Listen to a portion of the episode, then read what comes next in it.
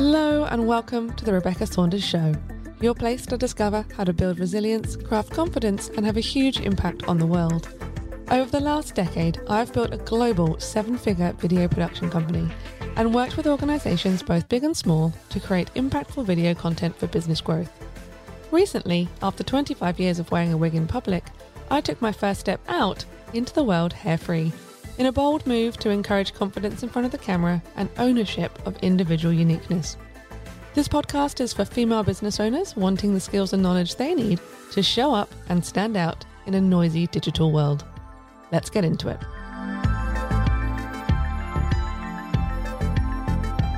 Hello and welcome to another episode of the Rebecca Saunders Show. Thank you so much for tuning in. Your ears and eyes mean a lot to me. Today, my guest is the leader of leaders. She is a disruptor and a powerful people enabler, and I cannot wait to chat everything leadership and impact. Welcome to the show, Julie Hyde. Thank you so much for having me, Rebecca. I can't wait for our chat today. I think it's going to be a good one. Now, I have to ask, where did this tagline, "You're the leader of leaders," come from? Yeah, it's something I'm really, really passionate about in terms of role modeling the way forward. So I work with leaders. I work across industry. I work from small business into corporate. And I'm very passionate about you need to be the role model first. You need to be a leader of self first before you can lead anyone else. So in terms of me being the leader of leaders, I have to be the example of leadership. And I believe that is through your actions before I can work with anyone or lead anybody else. So that's where that tagline comes from. But leadership is absolutely something I've been passionate about for a very, very long time. Yeah, and it's very broad, going from small business into corporate. But would you also say that your work covers the home as well, like the personal side before you even get into the workplace? Yeah, 100%. Because, often our biggest leadership role is played at home. And that is, being a role model for your children. But yeah, being a leader doesn't end as soon as you walk outside of the office door. So that is, often the true test of a leader is through challenge and also what you do when nobody is watching. So, when the doors are closed, behind those closed doors, it's what you do then. And if you carry over those behaviors, and that's not to say that you can't be the big sloth on the couch, because I do that often, get around. It's not wearing your suit or, your work attire around home. As I say, it's very much through your actions and how you are with your partner, with your children, with your family, with your friends. It extends across all of those, personal aspects as well.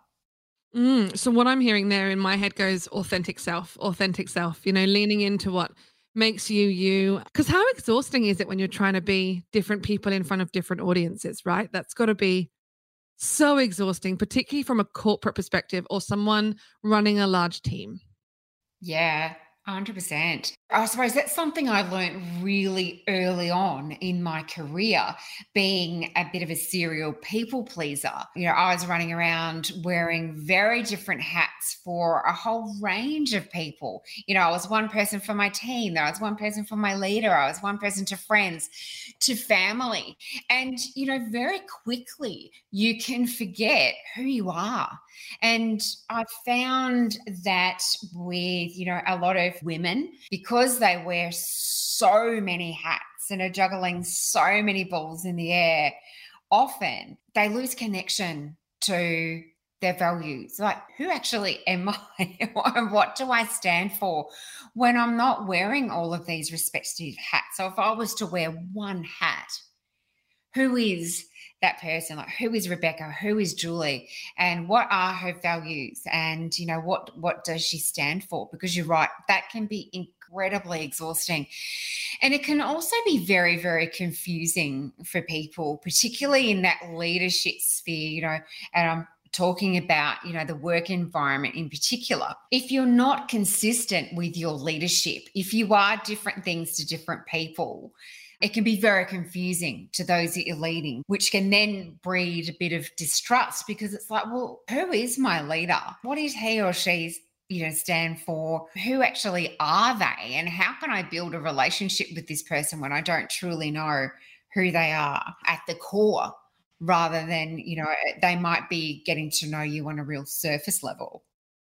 Yeah, and I think that core piece of even others getting to know you, it's almost the getting to know yourself piece first, which I think is as equally as confusing. I don't know if I shared when you and I chatted on your podcast, but it's just reminded me that I used to wear different coloured wigs all the time, like different colours, red, dark, blonde, everything. And when I started my business, I used to keep track of what colour hair I was wearing when I was having meetings with certain people, so as not to cause that confusion piece of rocking up one day being brunette once I'd been blonde literally 48 hours before, and vice versa. And I can tell you now that getting rid of that as a whole piece for me was getting rid of a lot of stress around keeping up appearances, right? It's that hard piece. What brought you into this space? You know, we've all got backgrounds in our careers. What made you stop and think, you know what, I have more to offer the world and I'm going to focus on that leadership piece and help empower others?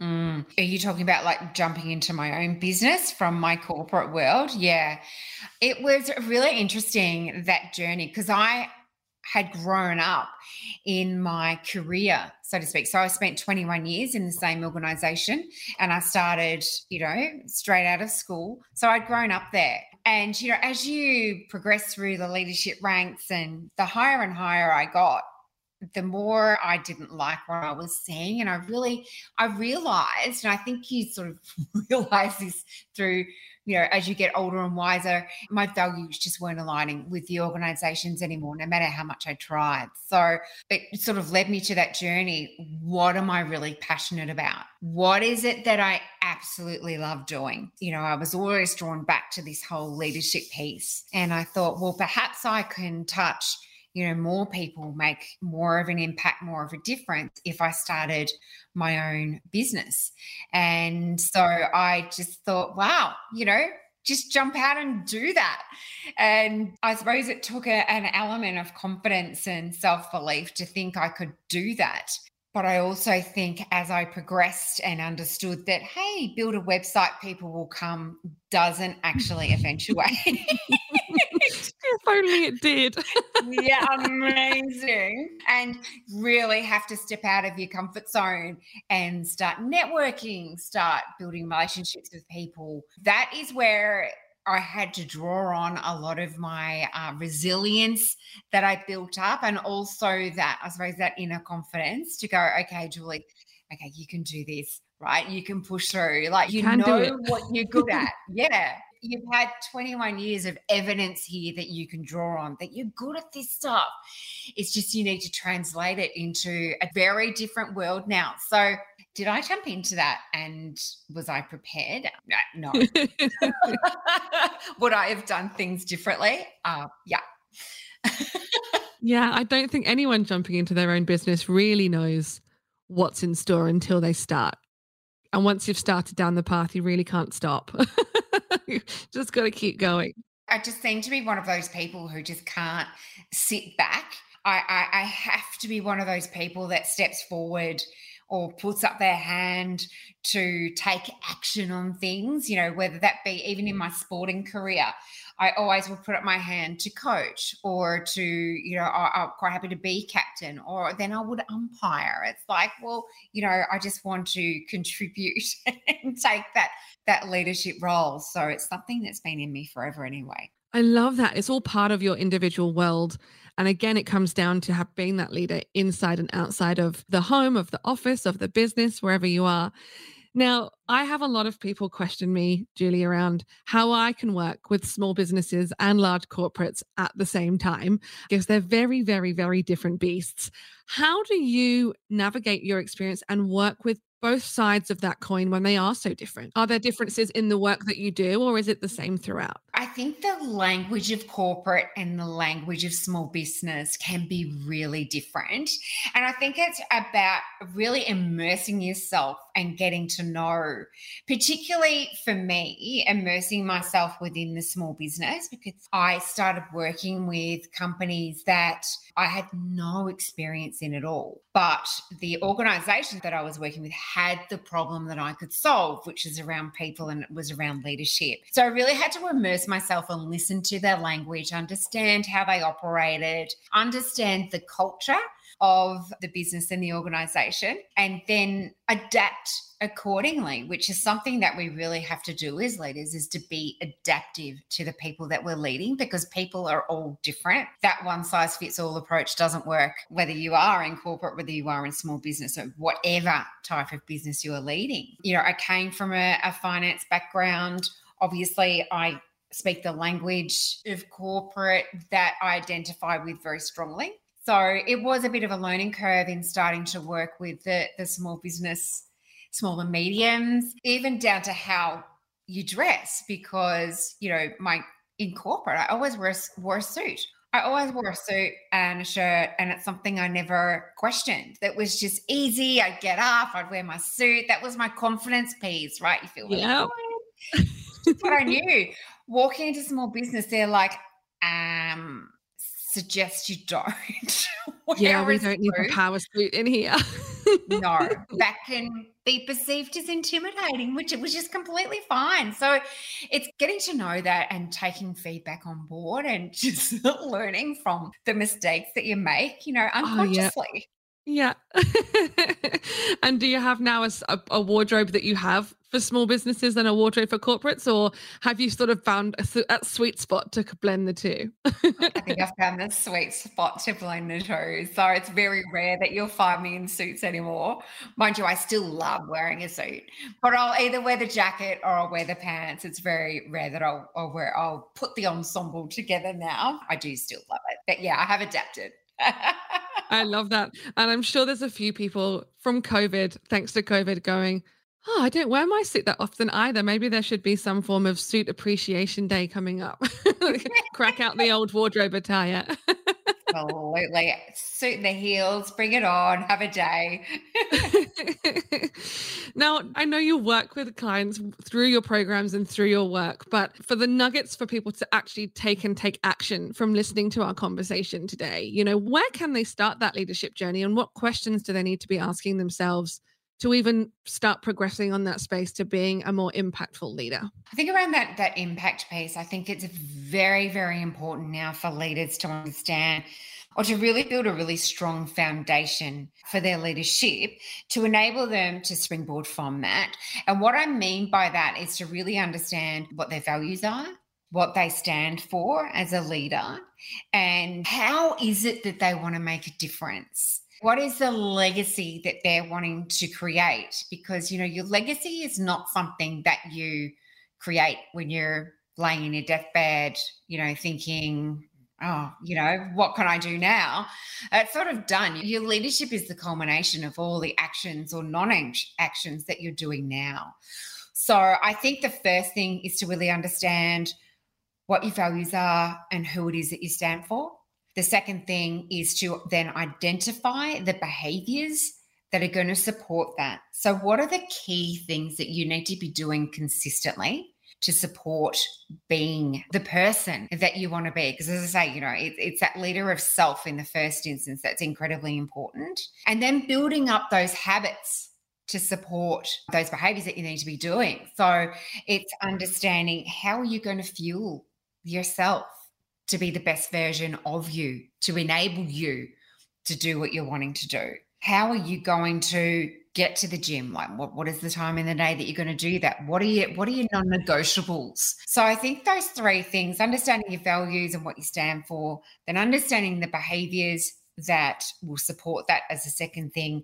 And the third thing is understanding how are you going to enable yourself to be that best version of yourself. And then the fourth thing around building those habits to make sure that you can be that person that you want to be, I think are the four things. And in terms of the behaviors, I think, you know, not to sit down and write a whole page of, oh, I'm going to do, you know, these 10 things. Yeah, because you'll only be disappointed when you don't do them all, right? You can have done 5 of them, but yeah. Yeah.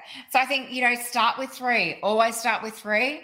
It's like, what are the 3 behaviours that are really going to help me make this impact that I'm wanting to make? And once you master those, that's when you can either evolve or add something else in, because we're always evolving as leaders. This is not a set and forget thing, so that there are different things that we need to be adapting to over time, whether that be environmental, whether that be people, but we always need to be evolving as leaders. But I think that's something that I really encourage leaders to be doing on a consistent basis. And that evolution piece, you know, we talked about it being at the workplace, but it also trickles back home and is that home piece. And specifically within the home environment, I know when you're on a personal journey like that, whether it's personal development or leadership, when you're changing, you and the people around you are not necessarily keeping up on that, that can cause a little bit more friction. If we take the home life situation, what have been some of the tips you've been able to share with some of the leaders you've worked with in helping bring those family members along for the ride, you know, to have them support you in that journey? Yeah, there's probably 2 things there. I can remember, and I have shared in my book actually, where I really needed to change my leadership brand to be considered for a huge leadership role that I wanted to go for. So I went through the same journey that I shared just before and came up with everything that I needed to do, which was quite different, I suppose, to the person that I was being. But in order to achieve my goals, that was not going to work for me, particularly in the work sense. So I really had to, I suppose, change what I was doing. So as I went about doing that, people were suggesting to me that I was, you know, Julie, you're incredibly boring now. I was known as the party girl, love to have fun, get out there, you know, if there was some dancing happening, if there was an event, I'd be right out there on the dance floor, you know, that sort of thing. So that's what I was known for, which was not really considered as a leadership potential. You know, I just had to dull that down a little bit and start getting known for what I was really good at. So, you know, you do come up against the challenges. It's like, oh, you're really boring now, you know, let's do this. And it's standing really solid in terms of being anchored to that who you are.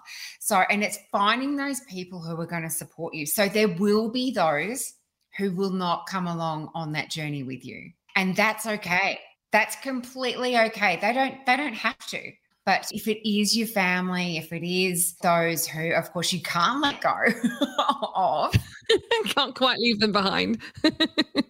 I think it's just very much about tailoring the conversations that you have with them. That's something that I also learned when I started my own business. It really challenged my parents' beliefs in that I should have a job, because at the time when I jumped out into my own business, I was single, I had a mortgage. So they're like, oh, the security of your job, it's like gone. All those red flags are going for people that don't understand. Yeah. Yeah, exactly. I realized I had to stop having conversations with my parents about my business because it just wasn't helpful. So it's just understanding what those dynamics are and then really setting about to find people who will support you, who will champion you, who will sponsor and mentor you. And I've found that that's really, really critical in terms of enabling yourself to move forward and building your resilience and just having that circle that understands your journey as you go.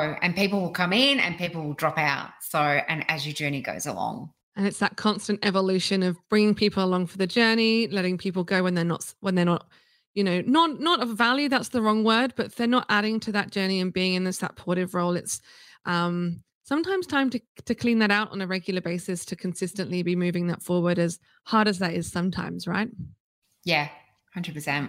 Now, Julie, I know that you talk about all things leadership and how to make yourself a better leader on your podcast and in your book. And I know there's a lot of people listening and watching right now that are wanting to start their journey. And I know that your hub is the place for them to start. So tell me, where can people find you? Where can people find your work and learn from your wisdom? Yes. So the best portal insight into Julie Hyde and what I can offer is on my website, which is juliehyde.com.au. I write a weekly blog that has a lot of free resources for leadership, for turning busy into productive, has access to my book that I've written about busy and how to become a really influential and impactful leader, and also my podcast. So that's the best environment for me. And I'm also very active on LinkedIn. So I'd love to connect on LinkedIn also. Amazing. I will put all of those into the show notes of this episode.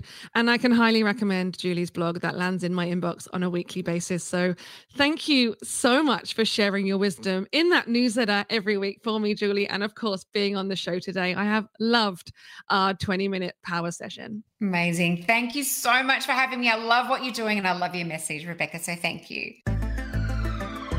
That's a wrap on another episode of The Rebecca Saunders Show. Thank you so much for tuning in.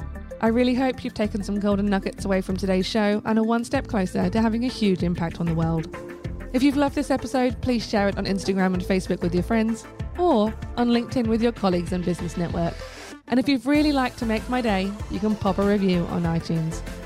If you have any questions about today's episode, come on over to Instagram for a chat. You can find me at the handle @TheRebeccaSaunders. And if you'd like to know more about what I can do for you, check me out at RebeccaSaunders.com. I'll see you next time on The Rebecca Saunders Show.